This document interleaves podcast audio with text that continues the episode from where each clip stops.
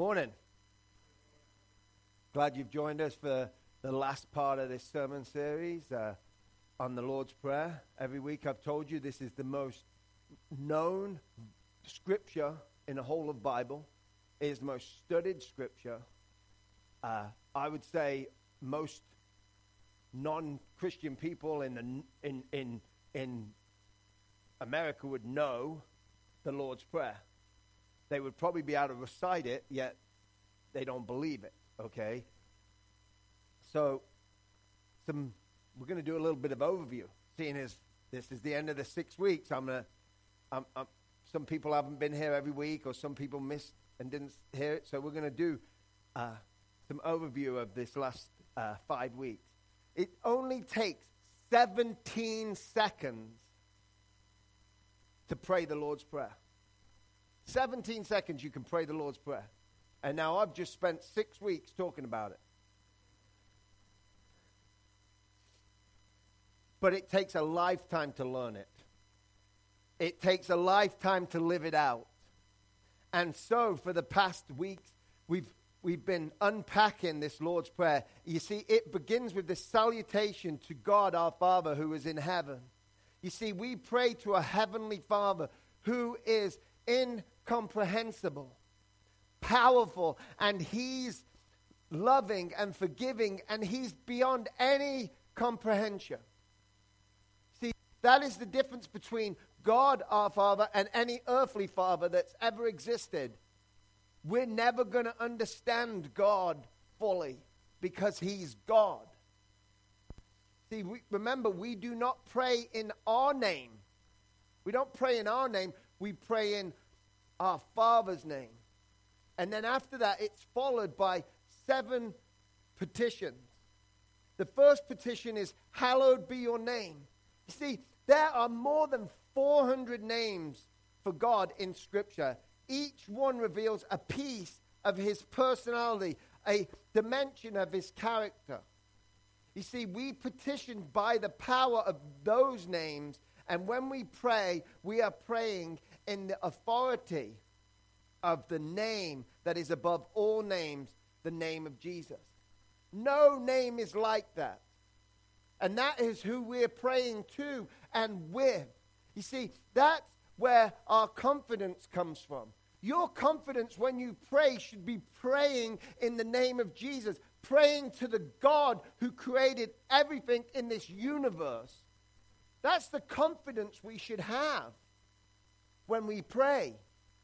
That is the confidence we should have when we live out our lives. And then petition two, your kingdom come. Your kingdom come is saying, hey, I'm on the throne and I'm doing a lousy job of ruling my life and I'm ruining my life. I need to get off the throne of my life and sit there. God, who is supposed to be on the on the throne of your life, of your life, there. We are praying that God's plans and God's purposes would prevail over our plans and our purposes. See, we all have plans and purposes, and not all of them are bad. But we're actually praying, God, if you've got a better plan for me, I want to do that. I want to. I want you to get involved. I want to be used by you, God. Petition three. Your will be done on earth as it is in heaven. See, when we pray this part of the prayer, we're praying precisely the way Jesus prayed in the Garden of Gethsemane. This, this is what Jesus was praying right before he went to the cross. See, remember, he said, take this cup from me. It was a cup of suffering. He knew what was about to happen, but he prayed it anyway. He knew the pain and suffering. He prayed it sweating blood. See, I have learned to pray this prayer. It takes a little bit of courage to pray, your will be done. Not my will. Because God's will may mean that I'm going to be in pain. God's will maybe mean that I've got to go through something. God's will maybe mean that I get cancer or I get sick and I'm going to be in the hospital. God's will doesn't mean everything's going to go hunky-dory. God is going to use what he allows to come into your life. And now it's how you handle that. Because if you're praying for God's will to be done in your life, you are going to look at it a whole different way than poor me. Jesus knew what he was going through in the garden, yet he still did it. What we're praying is that heaven would literally invade earth. See, in heaven, the lion is going to lay down with the lamb. We're praying, we're, we're praying for reconciliation of all things. You know what's in the garden before sin entered, before chapter three of, of Genesis, in the garden, lions hung out with us. They wouldn't eat us. Elephants hung out with us. They didn't stomp on us. The, the animals, everybody got along. Not like twenty twenty-one. Nobody gets along.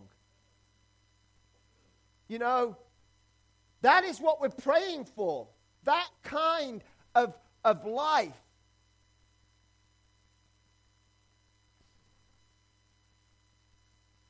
Jesus said, not my will, but thy will be done.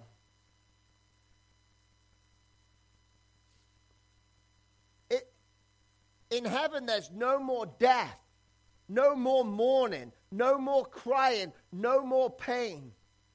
That is what we're praying for. That kind of peace is what we want. We're praying for healing. We're praying for deliverance.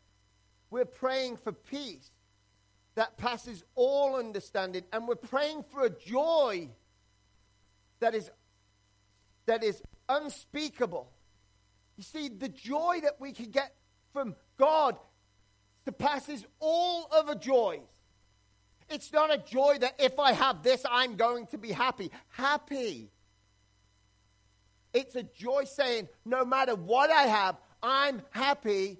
I'm at peace because I know who is in charge of my life. And I know who is taking care of me.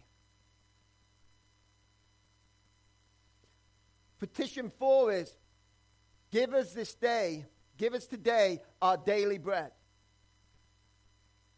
See, we are pl- praying that God will provide for us. You see, we go back to the beginning. God is a faithful Father. He is our Father in heaven.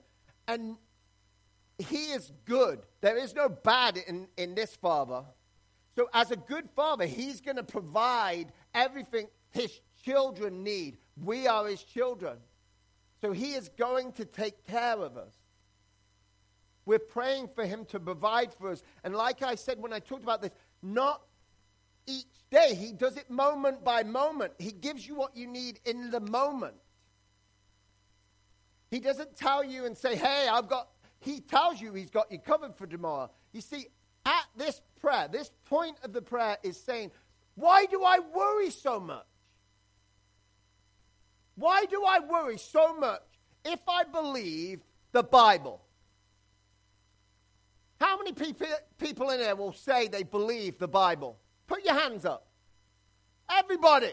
So if we say we believe the Bible, okay, if we say we believe it, why do we worry? I'm not saying that I don't worry because I do. But if we believe what's in Scripture, that God is going to take care of us, that God is going to provide for us, why do we worry so much? Why do we worry so much? Petition five. Forgive us our debt, as we also forgive others. This is a, a petition for forgiveness. You know, I talked about it. People don't like talking about repentance, and I don't understand why we don't like talking about it. We've already been forgiven. God knows everything that you've done. Why are you afraid to talk to him about it?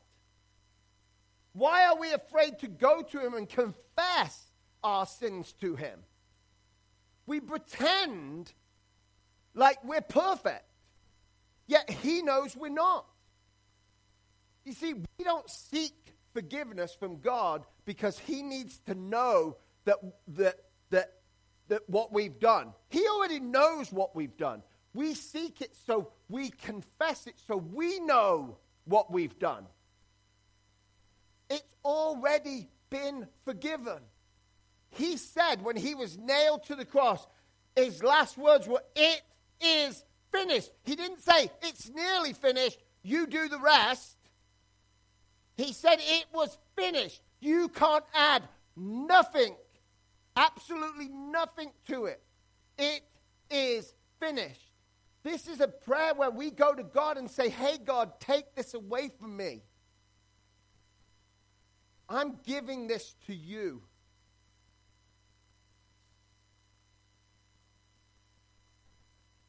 Petition six. Lead us not into temptation. We're praying that God would guide us, would guide us. God would give us his G P S. Not the G P Ses that are on your phone and in your car that always take you the long way round. I mean, turn left, turn left, turn left, turn left, now turn right. And you're going in a circle, it seems like. You know, that road there was open. I could have just drove straight to it. But but, but God's G P S is what we want. We want God to put us on a path of righteousness. We want God to show us the way. And finally, petition seven, deliver us from evil. See, we are asking God to set us captives free. No matter what the bondage, no matter what the addiction, the only person that can free you is God. The only person. You have to put all of your faith in him. In him. This is what we're learning. This is what we've been praying. He is the God who is singing songs, Psalms forty-two says, of deliverance all around us, all of the time. How beautiful is that? God is singing songs of deliverance all around us. This is what the Scripture says. So today, we've prayed. What do we do? Well, I've got a little story to tell you. To say George Frederick Handel was one of history's greatest composers is an understatement. Even Beethoven... Even Beethoven said to him, "I bow thy knee." That's how great he was. He wrote forty-two operas, twenty-nine oratorios, and one hundred twenty can, can, uh, cantatas. Yeah. I thought that was something I could go order at the Mexican restaurant. But but but but by the age of fifty-six, he was past his composing problem. He did all that by age fifty-six. He's amazing. He was depressed, though. He was in debt, and a stroke limited him to the use of his right hand. He's a composer. He usually, you like need your hands if you're sitting in front of a piano composing music. He was struggling to stay relevant, which is ironic because guess what he was about to do? He was about to write a timeless piece of music. See, on August twenty-first, seventeen forty-one, Handel started composing. For the next three weeks, he would not leave his house. He rarely left his composing chair. twenty-one days later, he would emerge with perhaps the most performed piece of music in Western history. A two hundred sixty page composition called The Messiah. See, on the last page, and he would write this often, he wrote these initials, S D G, Soli Deo Gloria. You see, to God alone be the glory. And I told you all of that to tell you this. You need to pray. You should pray. I'm not telling you not to pray. We need to pray more. But we cannot just pray. We cannot just pray. We have to pray like it depends on God. But we ha- at some point, we have to work like it depends on us. You have to get to amen. Once you get to amen, amen is not the end of the prayer. Amen is agreement to what you've just prayed. That's what amen means. It means I agree. That means when you say amen, it means you're saying I agree with what was just prayed for. When people shout amen in a sermon, they better be agreeing with what was just said, or they're just spouting words. Amen means I am in agreement with it. So after we've got to amen, amen is not the end of the prayer. It is the beginning of obedience. You have to stop praying at some point, and you have to start composing. You have to start composing. You see, we want to pray about it, and we want to be done with it. That's what we want to do. We want to lay down, kneel down, stand up, whatever it is you pray in. Sit down, whatever position. All positions are in the scriptures, so it doesn't matter.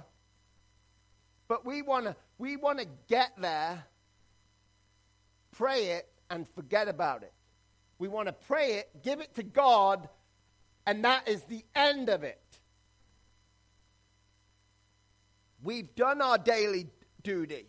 We've, we've, but that's a fundamental misunderstanding when it comes to prayer. It doesn't work that way. You can't just pray like it depends on God. You have to work like it depends on you.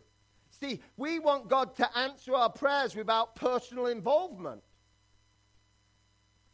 We want to pray, but not do anything about what we're praying about. You see, yes, we want God to answer our prayers without getting our hands dirty.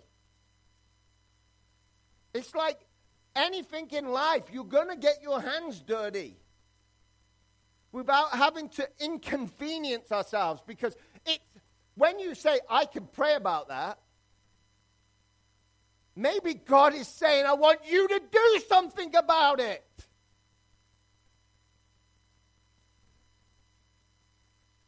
You see, we want to, we don't want to inconvenience ourselves. We don't want We want to have no sacrifice, anything. But here's what I've learned.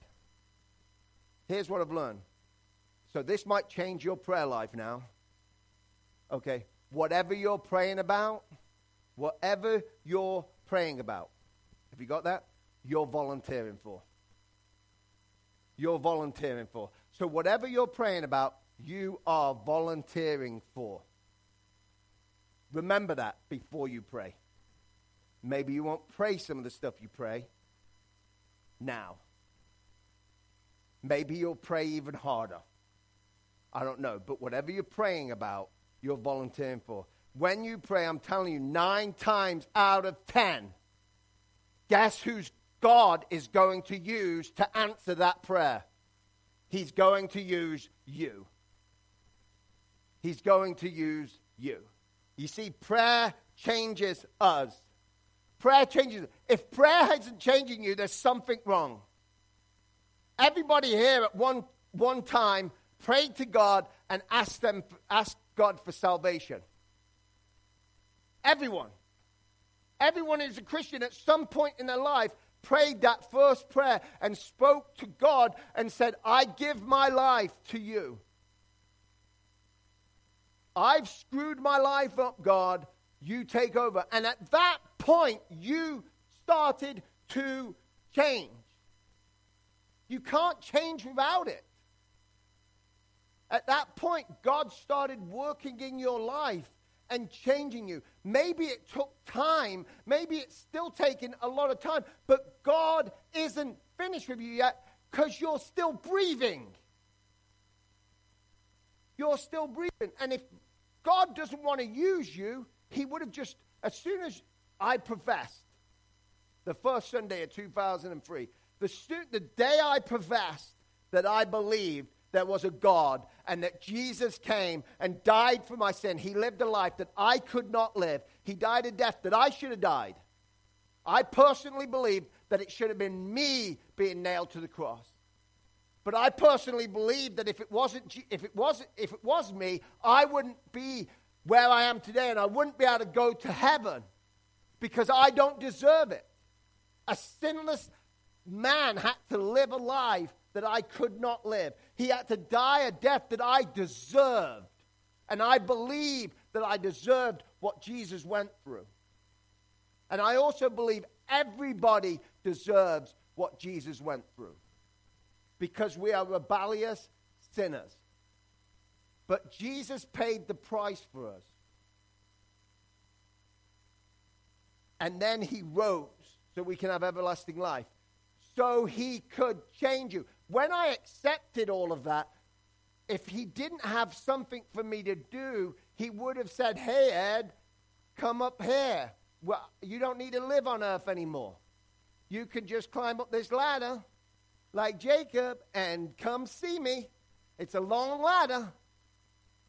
But you can come hang out with me because you don't need to be there anymore. But he didn't do that, did he? I'm still here. God's still using me. God still, I pray God uses me. Guess what? He wants to do the same in your life. Prayer changes us. So you could take any relationship. If you're in a relationship, you've been married for a long time. Are you the same person you was when you met that person? No, because you're in a relationship with somebody. A bit of each other rubbed off on each other, maybe some of the good, some of the bad. But now you are different. If you are in a relationship with God, which means you read Scripture and you talk to him by praying, guess what? It's going to change you. Prayer changes us because that is how we have a relationship with our Lord and Savior. John fourteen twelve says this, truly, truly, I say to you, whoever believes in me will also do the works that I do, and greater works than these will he do, because I am going to the Father. See, we are the hands and feet. We are the hands and feet of God. You know, I was reading, there's a guy, and I'm not going to say his last name because I don't know how to pronounce it, but his name's Nick, and he's an Australian-American preacher. It's like Nojivac or whatever. But anyway, doesn't matter what his last name is. He's got no arms and legs. And God is using him to grow God's kingdom. Doesn't that convict you? Because it convicted me when I read about him. He's got no arms and legs, and he's doing more for God than I am, and I've got functioning arms and legs.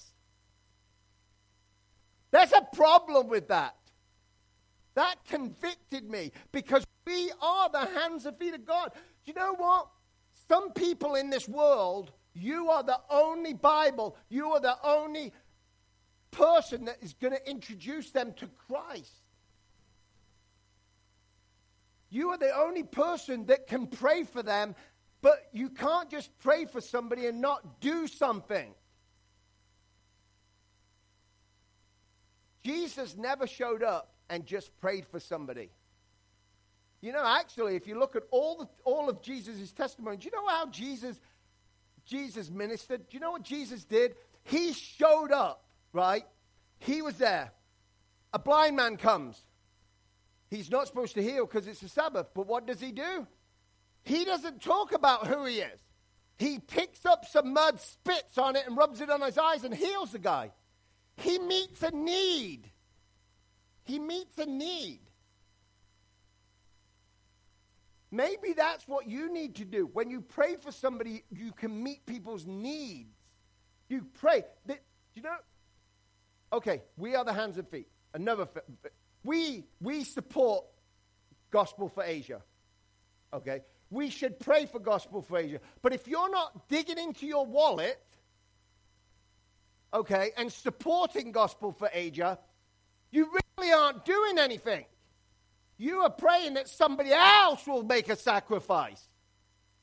Because I don't want to give up any of my stuff. It's the same thing with our church. If you pray for this church to be a successful ministry, yet you're not providing means, like you're not helping, whether it's time, talent, treasures, okay, how do you expect the kingdom to grow? God's going to use what he gave you. God's going to use what he gave you to grow his kingdom. John, First John says this, two twenty, First John two twenty-seven. But that anointing that you receive, but the, the anointing that you receive from him abides in you, and you have no need that anyone should teach you, but as he is, his anointing teaches you about everything and is true and is no lie, just as he has taught you, abide in him. Who are we supposed to abide in? We're supposed to abide in God. The Spirit lives in you. When you accepted Christ, okay, You got you got the Spirit. See, at birth, when when G, when God knitted you together in, in, in, in the mother's womb, he gave you talent. He gave you abilities that that, that he mi- mixed around here. He, he did a little bit of mixing here. And he made you to be you. He gave you certain talents and gifts. And everybody has some. Some people have more than others. But everybody has gifts. But guess what? When you were reborn, when you accepted Christ into your life, he either amped up the gifts he'd already gave you, or he, he awakened the gifts that he gave you so he could use them. I believe one of my gifts, people around me don't think so, but I believe my whole persona, my whole everything about me, my loudness, everything, was a gift from God because he knew what he was going to do later in life. I annoyed the crap out of a lot of people. But he knew, hey, he's going to be loud. I'm going to use him down the road. He is a very passionate person. I'm going to use that down the road. It might annoy a lot of people before I... he accepts Christ and he, he puts the spark in, in that talent. But he cultivated it and I cultivated it. I didn't sit back and let God just cultivate me. I read. I had a relationship. I have a relationship with God. I found books that would help me grow and cultivate what he'd already given me.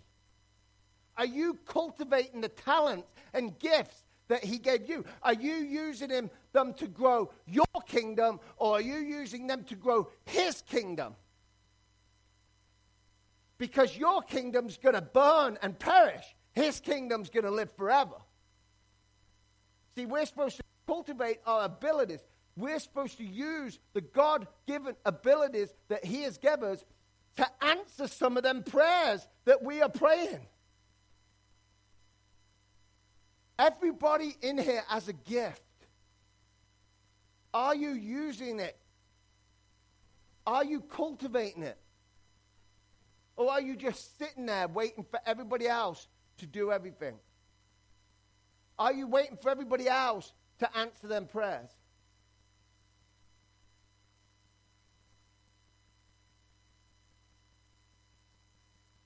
Remember, When you pray, when you pray, it means you're praying to get involved. It means you're praying to do something. So if you don't get involved in the stuff you pray for, starting, I think it's next month or the month after, it seems early, but the the boxes, Christmas box, child boxes, If you only pray for them boxes and you don't pack one, or you don't help send them, what are you actually doing? What are you actually doing? You're asking God to bless something that you won't even get involved in. We do it all the time.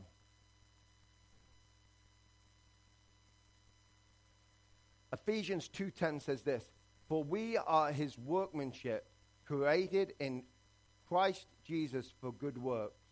So anybody who says we don't have works to do is mistaken, because the Bible says we were created for good works, which God prepared beforehand. That means when you, he, God was knitting you together. I always love picturing him knitting. God's knitting away. He was having fun when he knitted me together.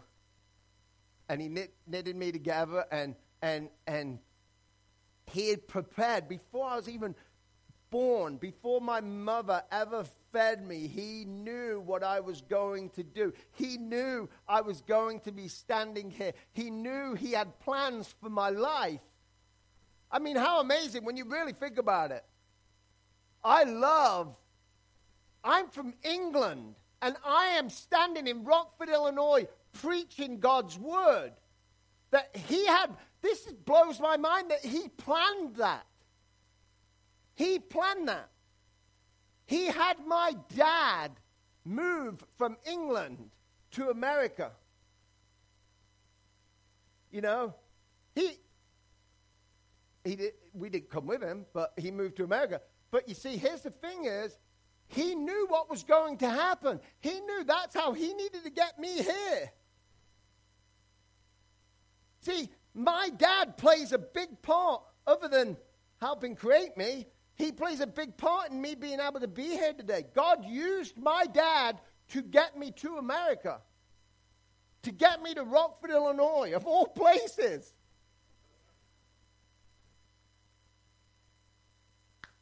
I would have preferred Louisiana, but I'll take Rockford, Illinois. And I love America, but I'm saying I'm here because of what God had planned for me. He he had work for me to do. You see, people go, well, we're saved by faith, one hundred percent saved by faith. But I'm going to tell you this. I'm going to tell you this. James is not in contradictory with Paul when he writes, without work there is no faith. Because I'm going to tell you, if you've accepted Christ into your life, if the Holy Spirit lives within you, I believe we're only saved by faith. But once I have put my faith in Christ, I will want to please him and do good works for him. I will want to be a part of his plan. Not because I have to. I get to. I can't believe that. That blows my mind. I know who I am. And God wants to use me. He wants to use you. You know who you are. Can you believe that? That God would use somebody like you? You wouldn't even use somebody like you. But he wants to use you. Because then, guess where the glory has to go? Right to him. Right to him. Because this isn't me. It's all him. I've allowed it. Have I done some work to get here? Obviously. But without the grace of God, I couldn't be here.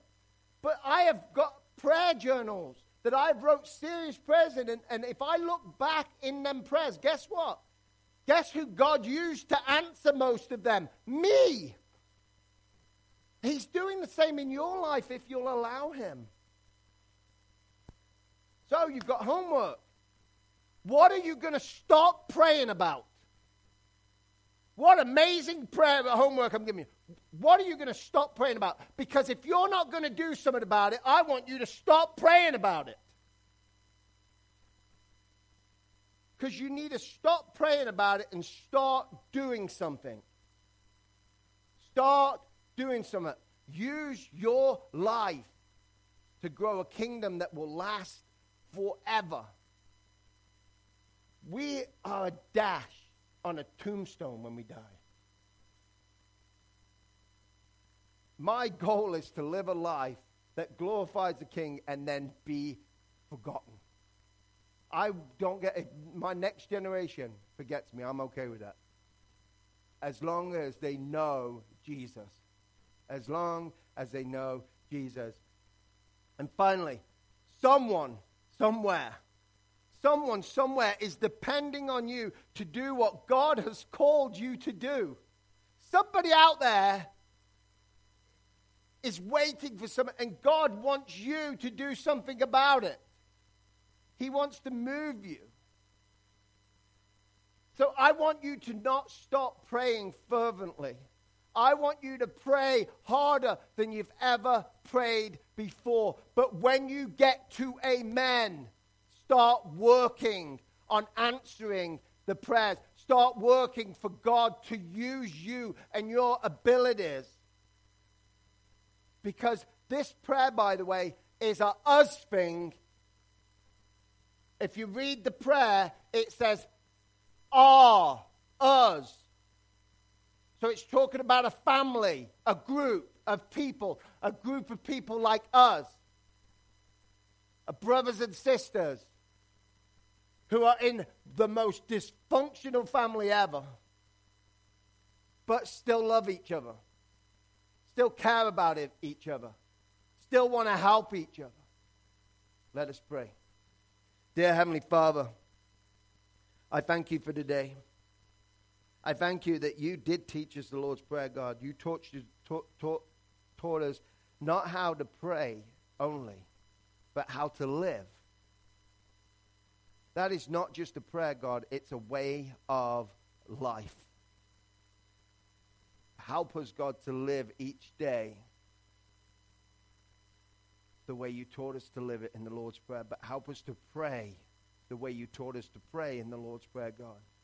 And help us to not just pray and forget. Help us to use our gifts and talents and time and everything that you have given us, God, to grow your kingdom, not ours. To, to, to, to introduce more people to your love and your grace. I just pray, God, you can pour that out upon us, that you can pour your love, mercy, and grace upon this group today. I thank you. In Jesus' name I pray. Amen.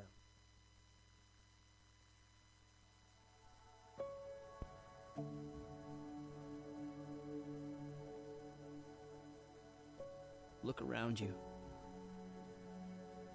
There's so much work to do.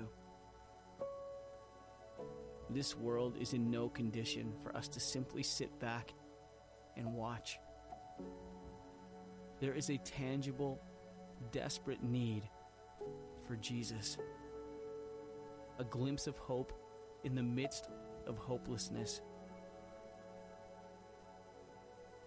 Jesus experienced this. He saw it firsthand.